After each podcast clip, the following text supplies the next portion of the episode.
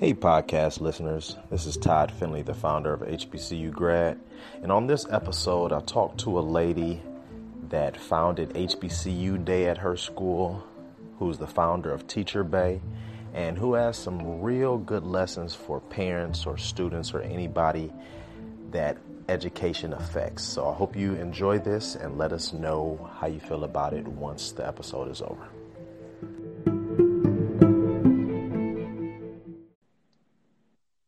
Welcome to episode 17 of the HBCU audio experience. I'm Todd Finley, and I am here with Applemania Bradford. She, at one time, was the 2010 Rookie Teacher of the Year. She was the 2016 Teacher of the Year. Was recognized by the Atlanta Business Chronicles as one of the one, one of the people on the move. She implemented HBCU Day at her school and she's also the founder of Teacher BAE. How are you today, Applemania? I am wonderful, Todd. Thank you so much for having me. Thank you. Now, I want to start off asking you, how do you balance uh, your your professional and personal life? It seems like you you have a lot going on. Whew. So I definitely have a lot going on. Balance is it's to be balanced, you really have to be a perfectionist. And I don't claim the thing to be a perfectionist. Balance is something that's ongoing for me. So when I say balance, it's not that I am an expert at balancing life because you know we all have these these um, multiple things that we're doing and wear diverse hats and roles. So it's it's kind of hard to perfect balance. But for me, balance is just having a healthy balance between my career, making sure that when I, you know, when I'm working, when I'm at work, it's all about my students, about my, you know, my school community. And when I leave school, that's it. I'm not bringing nothing home. you know, I had to find that out the hard way. I don't bring anything home, not doing no grades. I'm not grading no papers. It's about my family and making sure that my son, his well being is taken care of. And then, you know, I make time for myself because that's so important self care. And I make time for my social life. So, I'm just trying to have a healthy balance amongst all of the, the roles that I have and the many hats that I wear. I'm just trying to find a balance between it, it, them all and keeping it healthy. Okay. Well, that, that's a great perspective mm-hmm. to have. Tell me about who you were as a child. Wow, it's this this uh, effervescent child. I mean, my name is Applemania, so to have a name like that, you got to have this personality, and I think that um, it, it was just God given, you know, and you have to have a big personality with a name and just as a child, I grew up in a Christian home, Christian values. My parents are both ministers. So I seen the work that they did in the church and the community and just, you know, cultivating relationships amongst several people. So I think that is what um, helped you know help me have a healthy upbringing and those foundational things that they taught me as a young child that i'm using as skills in my adult life. You know i just had a, a big network of friends childhood friends that i grew up with and church family. And I, I really had a great childhood life. And that comes from my upbringing and my you know my christian parents and being amongst my sisters. We were raised as best friends. So i had a great um, childhood. And I mean, me growing up as a child just had a big personality. The same person I was um, at five years old, I'm that same 33 year old today. That's awesome. That's awesome. Now, as you matriculated through your college, through your high, through your childhood, when did you choose, or when did you know that you were going to go to a HBCU? Oh wow! I knew I was I was going to HBCU in my primary years, my elementary years, and the reason I knew that is because one of my best cousins, um, Vicky, she attended um, Bethune Cookman College. So you know, and she pledged there, and I got to um, know the HBCU experience through her. You know, going to the Florida Classic and being around her, going to her graduation, and so on, and things that she had going on there. So I knew then that I wanted to go to a HBCU. Um, that was that was that was mainly it. Okay. and you went to Florida A and M of course, University. Of course. Right? Mm-hmm. Okay. Now, what made you choose FAM, which is the biggest rival of BCU now, but BCC back then? Right. So the reason I chose FAM because I mean I had friends and you know family members back home that went to FAMU, but in high school we had a program, the MAPS program, and we will. Um, my maps teacher, she will always try to give us an HBCU experience. So we will come up here for the Atlantic Classic when FAMU played, a, you know, an opposing team, maybe Tennessee State or whomever they played in those years. So I was like, you know what, I'm going to FAMU, and I had a lot of people from back home, you know, childhood friends and families that went to FAMU as well. So I just knew that FAMU was the place and the school, the university, the HBCU, the number one HBCU that I wanted to attend. And I remember um, FAMU, some ambassadors for FAMU came out to my little old school, Bartow High School, came out there to recruit. So I knew right mm-hmm. then. I want to say I was a, a, junior, maybe in high school. I knew right then that I was I was going to go to Florida A and M University. Okay. And when you went to FAM, what did you major in and why? So when I went to them, I was uh, I majored in um, education, elementary education when I was in kindergarten, my kindergarten teacher, she left such a huge impact on me. Um, she made sure and instilled in us, you know, skills, lifelong skills that will that I still use today. She created opportunities for us to learn by making connections with the real world through like hands-on experiences. And the reason why I just love my kindergarten teacher so much and she had a strong impact on me because she was all about family. And I remember she would take me and my sister home. She would invite me and my, my family over for like Thanksgiving and Christmas. And she was all about family and just ensuring like her students made connections with the real world. So she really impacted me and her teaching style and her, you know, what she did to invest in her students. And I was like, you know, I, I want to be, you know, a teacher when I grew up, grow up. And that's, that was pretty much my call and it was my calling. And then my, like as I said, my cousin Vicky, um, she went to Bethune Cookman. She was also a teacher, and she inspired me so much. So you know, when I got to FAM, um, when I got to film, I said, "Oh God, I don't know if I want to do nursing or education." So I'm gonna tell you, my freshman year, like my freshman start in August of 2004, I said, okay, I'm gonna do nursing. And then by December, I was like, oh no, mom, I can't do this. I need to do education. She was like, well, go ahead and switch it over now while it's early.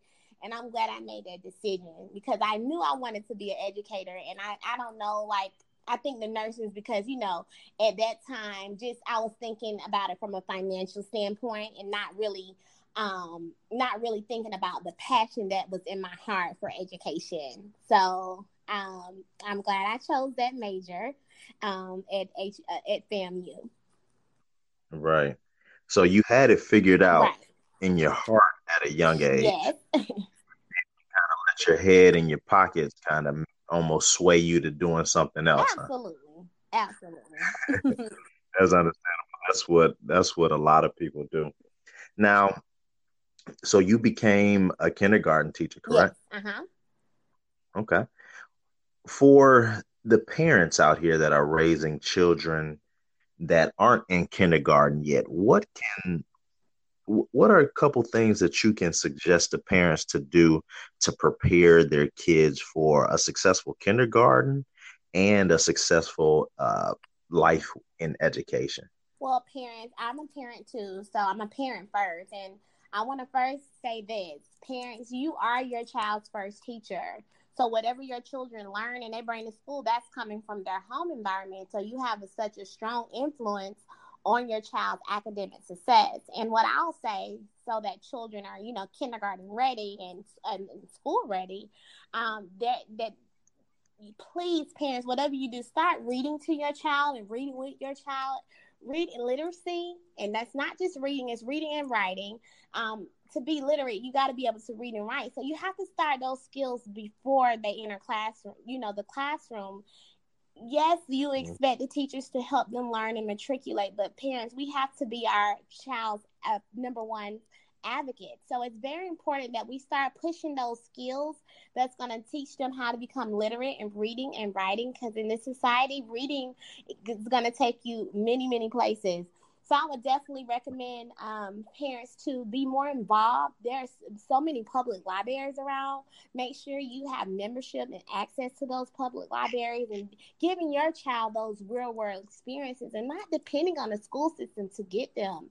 Doing things with your child that they're going to remember and they can take to school and a teacher can cultivate what they already know and what they already have learned in their very own household. So I just want to encourage and I want to motivate parents to understand that you are your child's first parent and that learning definitely takes place in in the home first so definitely do whatever right. you need to do. Get those free resources. Pinterest will be your best friend on what type of things you can do to get your child kindergarten ready. I'm gonna give you a few skills. They need to be able to write their first name. They need to be able to hold a pencil. They need to be able to recognize numbers zero to twenty as well as count. And they also need to be able to recognize um, their letters and letter sounds. That will get them started and ready for a jump start to kindergarten.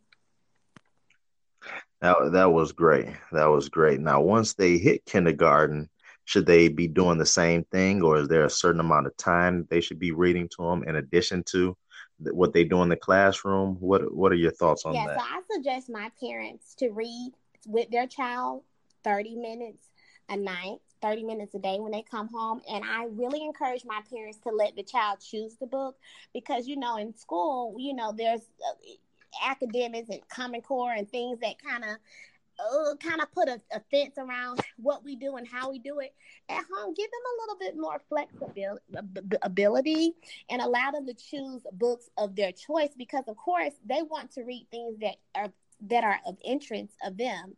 So allow them, of course, get them leveled readers. When I say leveled readers, you're going to see books with numbers on it, or you're going to see a book with a Lexile uh, on it. You can go to scholastic.com and look up your child's reading level or Lexile level, and that'll give you a good good start of where what type of book or level book your child should be engaged in.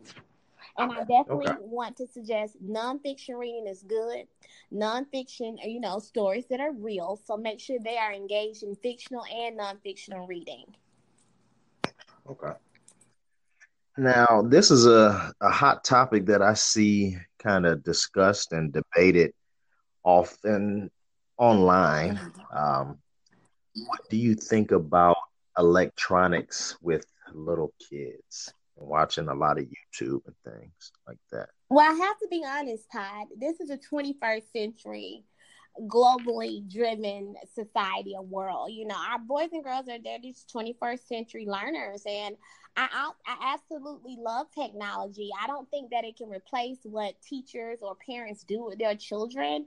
I am still a traditional type of uh, teacher, but I'm also innovative. And I think technology and um, the way it has evolved in our in our society, I think it can be used if it's monitored. I do highly encourage parents to monitor their child's screen time like I know with my child personally, you know, he loves he loves technology. He loves the tablet. He loves the iPad. He loves YouTube. And you really have to just monitor their screen time and you have to be literally engaged in what they're doing. And I tell him, listen, if you want to look at YouTube or look at TV, you got to do some learning too. So, of course, I have several uh, academic apps for him to be engaged in. But um, I, I, I, absolutely, I'm an advocate of technology because, as I said before, I'm an innovative teacher and I use technology to enhance my teaching strategies, but it can never replace the work that I do. Right, it right, and serves, I'm I'm with. It serves more as a um, assistant, you know. Right, I'm with you because I think the more screen time that kids get, uh, the more they'll be prepared, you know, for life as it as it continues to go. Because we're not going back. No, we're not. It's just going to be. No, we're not. Mm-hmm. Yeah, it's just going to be, you know, more going on, on the phones, more going on on um, tablets. It's going to be more going on, uh, just just in technology with all the voice devices and if they get comfortable with what's going on now, I think it's just gonna, you it's know, gonna help be, They're gonna be prepared. Exactly.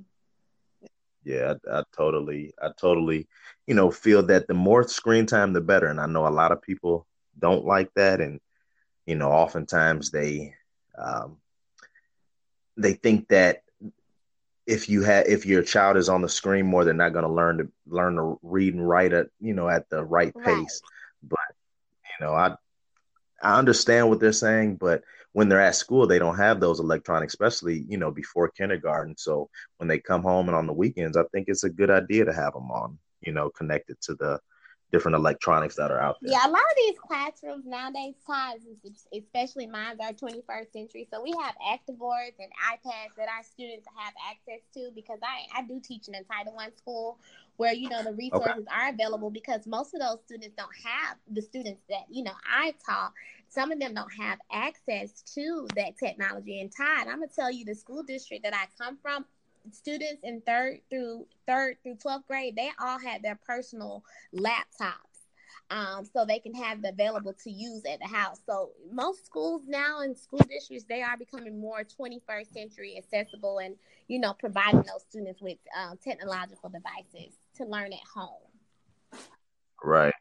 Uh, that's awesome, and you know, and you have a real credible opinion because you won Teacher Rookie of the Year in 2010, and then you won Teacher of the Year in 2016. Yes. So I think, I think people need to listen to you. now, when you won Rookie Teacher Rookie of the uh-huh. Year, I have a couple questions with that. What did you do? What did you do different to make yourself stand out?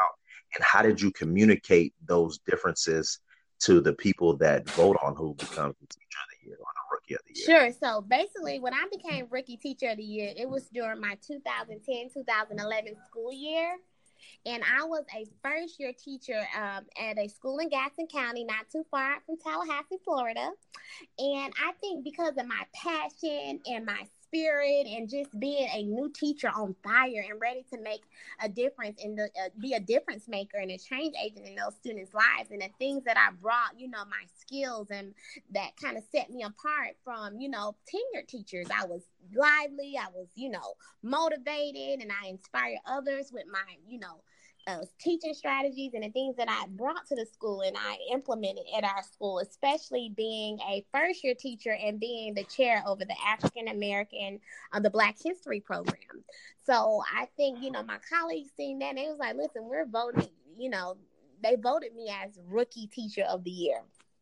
So that was wow. just a great honor to have. Oh, wow. So you were all so you were doing things that were provide that were already giving you visibility. Yes, absolutely. Yes. And that made me stand apart. Yes. Yes. Okay. Okay, that makes sense. Now what different challenges do first year teachers encounter? Um, I'm gonna tell you now, really first year teachers, and there's a lot of research behind it, they get out of the classroom because of the lack of support from the administration team and just from their colleagues, and they're not motivated. There are so many demands in our career. You know, they they basically get well, as we say, lost in the sauce. And I literally mean that. They don't have the support that they need. And, you know, the students nowadays, they can be a handful and a challenge, and they just don't have that balance. And they don't have the necessary skills or people uh, within their school building that can really support them because everybody is trying to figure stuff out and get things together. So I think it's because of the lack of support and they're just not mo- motivated. And you know that motivation drives your passion in what you do. Right, right. Yeah, you have to be you have to be motivated. So that's was that one of the reasons you started Teacher oh BAE? Oh my God, absolutely. That is exactly one of my reasons. And that's a part of one of our four pillars is to provide mentorship to rookie teachers so that we can help them redefine their passion and, you know, spark that, you know, that flame that they once had, that passion that they once had for education. And we just want to support them and cultivate them and, and let them know that, listen, you're not alone because the same struggles and challenges that you have as a first, second, and third year teacher, fourth, fifth, sixth, and ten year teachers are having those same challenges. So we're in here together, and uh, that's that's one of the biggest pillars of Teacher BAE is to cultivate relationships and mentor uh, mentor rookie teachers. Okay, so, let's go back a little bit. Tell me exactly what Teacher BAE is. So, Teacher BAE Inc. Balanced and Educated is a nonprofit organization. It's a network exclusive for educators only. Our purpose is to unify educators together and empower beyond our classrooms and communities. Our focus are mentorship to rookie teachers, um, awareness to self and self care, um, unifying educators, as well as helping our communities thrive. Okay. Okay. That so that was there anything else out there like this before you started? There are a lot of there are a lot of uh, programs and a lot of educator driven type of programs for educators like uh, PAGE and NEA National Educator Association. There's a lot of professional type of organizations for teachers, but I don't. There's none to my knowledge that stick out to me that really focuses on um, women teachers in the capacity of what we do and being able to have that balance and being able to be vulnerable and not, you know, not being judged and letting your hair down, but also being, you know, accountable for the things that we do in and outside the classroom to inspire and motivate others. So I I really don't believe that there was anything out there such as or exclusive as teacher BAE balanced and educated. And we want to show other educators that listen, we don't we don't got it all figured out. We're still learning, but it's about having that healthy balance. And again, we're not perfectionists at balance, balance in life, but we do want to show other educators that there's more to just being tied down to a grade book or a computer or you know to a classroom all day there's other things out there that you know make us uh, make our careers much more better, you know. And it's just about showing other educators of what balance and having that balanced lifestyle, balancing the home life, the career life, the social life, and just having that healthy balance amongst them all. Right, right. That makes sense. So what's what's your long term vision for Teacher BAE? my long term vision is to definitely put Teacher BAE on the map globally. I definitely see Teacher uh, BAE going globally, literally across the seas, and being a network for teachers, women teachers, to come together, collaborate, and inspire each other and motivate each other. And you know, to make sure that we redefine education in a positive light because we get a lot of negative attraction. But Teacher BAE is here to redefine education and um, help retain teachers because we need those young, effervescent, those um, teachers that have that passion and to let you know other teachers know that listen, we're in this together and um, we we want to help support you know our students. We that's we do that already but we want to make sure that we can help those in our communities as well. So just redefining education um, you know get, get, retaining teachers in education with passion. Let me tell you something. A lot of teachers in the classroom they're in the classroom because teaching was literally literally their last resort. Basically, if you have a degree, you can teach. Now, some schools they make it difficult for you to come in without a teaching a certificate or a teaching degree, but there are programs that allow you know people to just come in their careers without a teaching degree and teach. I, you know, and I don't, I don't, I don't, you know, look down on those people. But for me, you got to have a passion you got to have a passion because you're literally molding and shaping young lives and minds.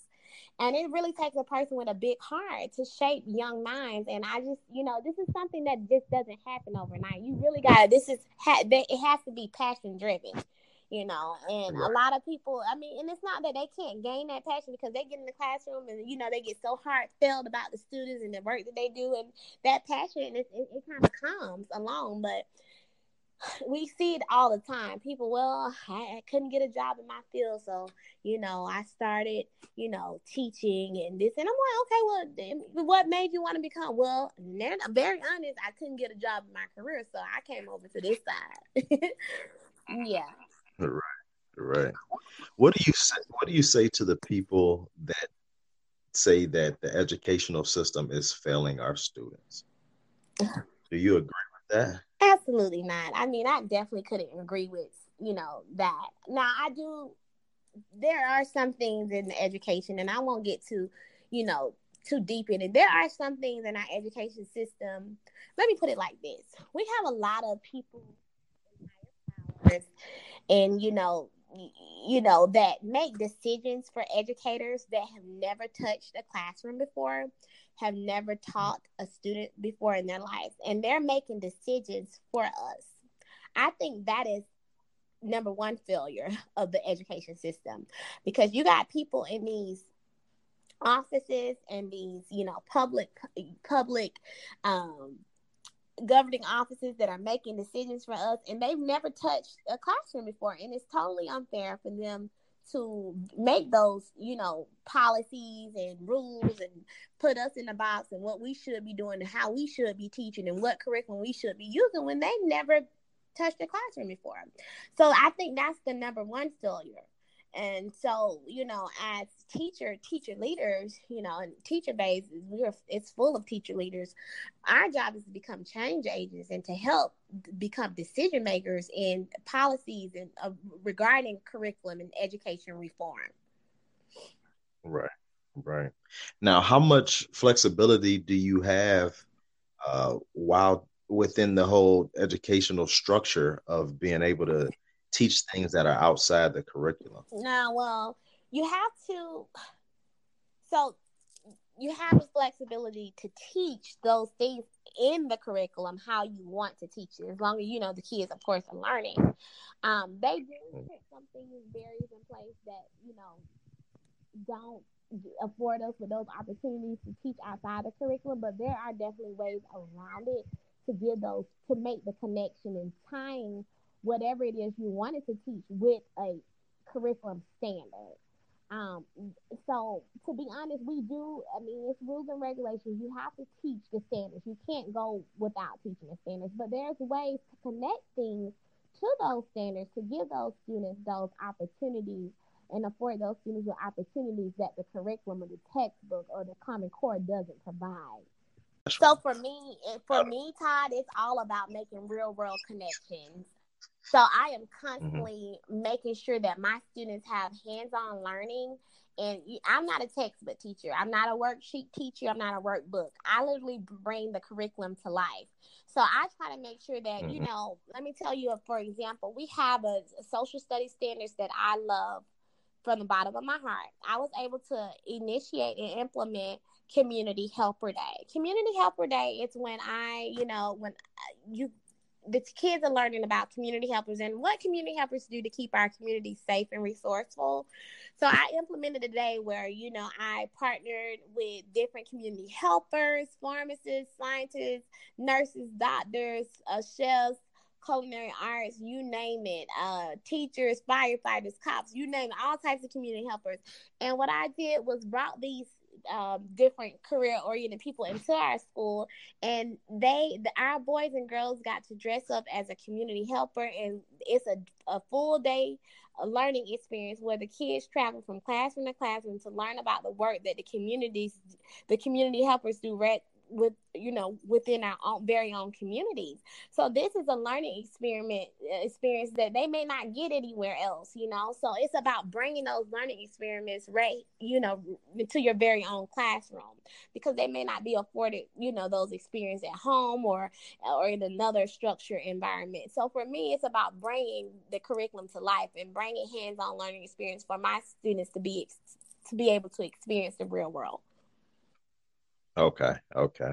Yeah, and I think uh I think that's so important to infuse that real life and then just do stuff hands on because every child different learns way. a different sure. way. Absolutely. You have to differentiate yeah. instruction so that those students are still learning, regardless of how they learn, they're still learning the content when you're providing the differentiating right. instruction. Mm-hmm, exactly. Now I want to talk about this HBCU day that you oh, started. Oh, yeah. Tell, Tell me about it. So, of course, you know, I am an advocate for historically black colleges and universities because, as you know, I attended the number one HBCU, which is the Florida A&M University, also known as FAMU. Um, for me, it was just important for my students that look like me to know about HBCUs, not just FAMU, but HBCUs all over. When I was a um, student, when I was a kindergarten student, I didn't know what an HBCU was. And I definitely didn't learn it from the school that I was in. So, you know, I learned it uh, because of the people in my community, my childhood siblings that were going off to college, and my cousins, family members. I didn't know anything about HBCU. So for me as a teacher, that that is important to me that our students, our boys and girls are aware of the universities and systems that they can attend. It's not only about, you know, the state universities, the college universities that they see or those Ivy League schools. It's not all about that. There's lots of schools that afford students many opportunities, but the experience is what's important. And I feel, and I may be a little biased, HBCU having that HBCU experience is it's beyond uh, all that you can imagine because it comes with so much. So for me, implementing HBCU Day, and that was under my Teacher of the Year um, year, I wanted to initiate and implement a lot of things that our school didn't have. HBCU Day was very dear to my heart. So I was able to implement that. We came up with a wall. We had a lot of teachers that attended HBCU. So we had this HBCU wall with all of the teacher faces and the schools that they went to. So when the kids walked by, they can see, oh, look at Mrs. Bradford. She went to FAMU or and look at Miss such and such. She went to Hampton or Howard. So then they can learn more about, especially the fourth and fifth graders. They usually know about HBCUs, so they knew a little bit more, and just getting them uh, aware of what an HBCU is and how important it is, and why these schools, why HBCUs are so important. Because that, you know, back in the day, that's all we had those were schools and universities just for us. So it's important that our students know our history and they know about HBCUs and why they're so important because, you know, they may not get that experience nowhere else. So for me, it was to implement HBCU Day at my school, and it's been very. All right. Now, the other teachers, what schools did they go to? The ones that went to HBCU. So we had a lot of Albany State grads. We had a lot of um, Clark grads. We had a lot of Alabama A and M. Um, we had a few Bethune Cookmans. Um, we had maybe one or two, you know, upstate Howard. Um, I want to say, oh, South Carolina. We had we had a few of teachers from that went to South Carolina State, but yeah, a lot of students, a lot of the teachers they went to school in the South because they're pretty much from the South. Okay, mm-hmm. but uh, founder of Teacher BAE, the Teacher of the Year, yeah. and the founder of HBCU Day went to FAMU.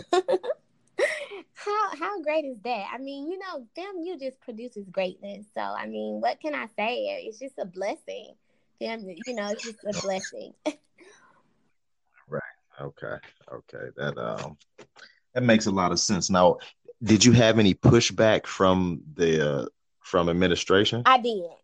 I did. And it's funny okay. because, you know, he he's gonna hear this and he's gonna kill me, but we have a really great relationship and he's a former mm-hmm. um a, a, a principal he was just like, Well, Applemania, you know I love it and I'm all for it and I support it. But you got to realize we, we work with a variety of teachers and everybody, you know, we don't want to make it just exclusive for HBCU Day. I said, Well, because I am the chair of Black History Month, I feel that it's important to have HBCU Day within Black History Month. That's a part of our culture, that's a part of our history, and our boys and girls, not only our boys and girls, but faculty members here, they need to understand the culture, the background of HBCUs, and why they were founded. So, you know, I gave my background and my spiel about how important my school, my HBCU was to me. And I wanted to carry that flame on to our boys and girls to make them aware. And he should definitely be backing it up. I get where he was coming from, but I didn't get it because I felt like, you know, this is Black History Month it's about learning about our culture. HBCUs are a part of our history, is a part of our culture, and we can have it during H, you know, during Black History Month. So it can be exclusive, you know, for us. So I did have a little pushback, but I had major support, and he did support it, you know, and he did. He really did. Okay. What made him come around? Was there something? Well, was there a, a choice? he didn't. I wasn't backing down. He had came in. He, he had came in in the reign of my teacher of the year. Literally, he had begun his principalship the year that I served as the teacher of the year.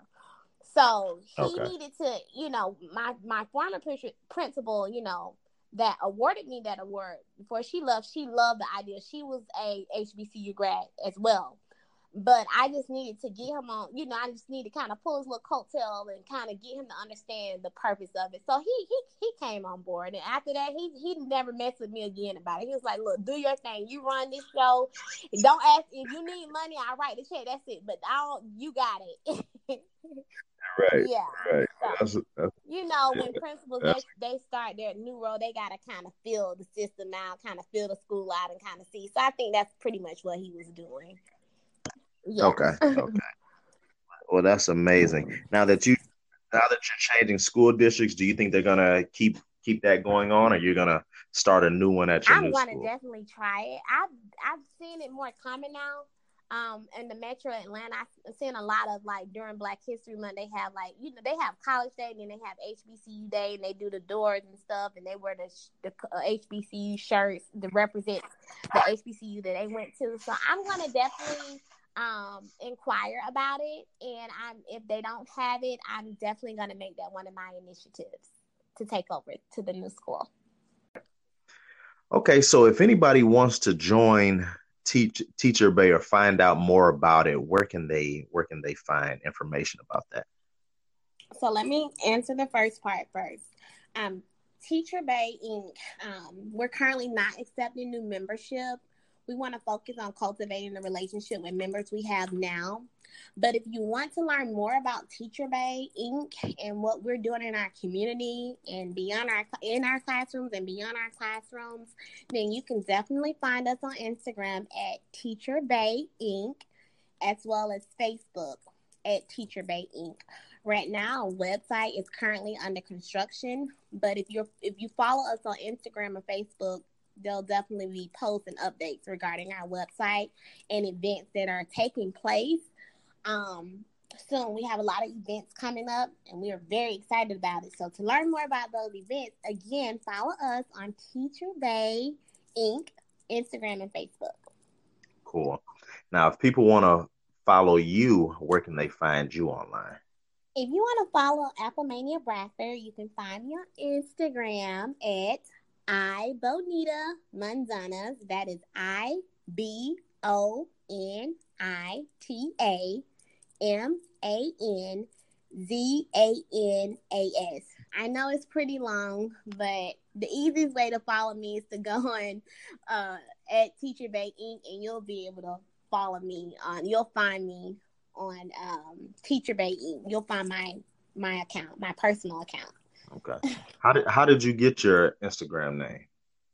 Well, my Instagram name, I wanted to be different. I'm gonna be honest. I didn't want people to like Instagram. That's my social life. I don't like, you know, I like to. I have a balanced life, a healthy balance. So I'm like, oh, I need a name that parents and you know church folks won't be able to find me. So um, right. my name is it comes from I, you know I, you can't tell me I don't have a Spanish a like a sister Latina side to me. So it's a Spanish. it's, it, it means the beautiful apples. So my name is right. Applemania. So my Instagram is the beautiful apples um, in Spanish. Okay. okay, cool. Well, I really appreciate you taking the time to talk to us. Um, sure. Y- your your energy is is contagious, um, and I'm always happy to see people that are passionate about what they're doing because I think passion result turns into energy and yes. energy turns into time that you spend on it and caring and when you spend a lot of time and care about something then you can be good at it which yes. is good for all stakeholders so i'm um i'm happy for you Thank um you. we're here to support you at all times but before we end um i want you to have that you have the opportunity to ask the question of the day mm-hmm. and the mm-hmm. question of the day can be uh, about anything, but you'll get a chance to gather insights from the community. And you can ask anything from how do you feel about kids having cell phones at seven years old mm-hmm. to um, would you send your kid to a HBCU? Why wouldn't you send your kid to a HBCU? Uh, what's the best city in the world? You can ask anything. So I want to give you the chance to gain some insight or just um, have a little fun with it and ask the community your question of the day. Okay, so my question of the day for those that are listening, um, because Teacher BAE is a newly um, nonprofit organization, I'm going to ask for the community support. So if you are a, uh, a sponsor or you have a small business or you know are involved with nonprofits and helping nonprofits thrive i'm asking for your support. Um, if you will follow me on my instagram at teacher BAE inc or you can email me at teacher b period a period e period inc at gmail.com and connect with me, that would be so helpful and great. Right now, my question is for the community. We need your help as a newly nonprofit organization. We need your help so we can continue to do the work that we do in and outside of our classrooms and helping our communities thrive and redefine education. So, my question to the community is asking uh, for your help, and I we we definitely need it. We need mutually benefits for our nonprofit and for whatever you're doing too. It's all about network. It's about a healthy network and making sure that everybody is reaping and benefiting from it. So I'm asking. That's just my question. I'm asking for help for from the community. And and I really like that. I, I like that right hook on uh on our question of the day because and and I'm gonna tell you why because um, it's something that you truly live mm-hmm. and you know, I don't know, you know, we're at we have a lot of followers now, but mm-hmm. you were probably one of our first thousand followers. Yay. I was. I'm excited about that. you know, and that means a lot. So that means you support people, you know, that you think are, you know, thorough or quality and yes, in early stages instead of, you know, being late stage yes. and uh, you know, you're asking for help in your early stages. So we're here to help you uh, because you not because, but uh, you know, you were there to support us as well. Mm-hmm. So you know, you have our utmost support. Yay! Thank you so much, Todd. I really appreciate you and my HBCU grad network and family. I love you guys, and I really appreciate the ongoing support, and I appreciate the partnership that we're gonna have for a lifetime. Thank you. Have a good day. You too. Bye. Okay. Bye bye.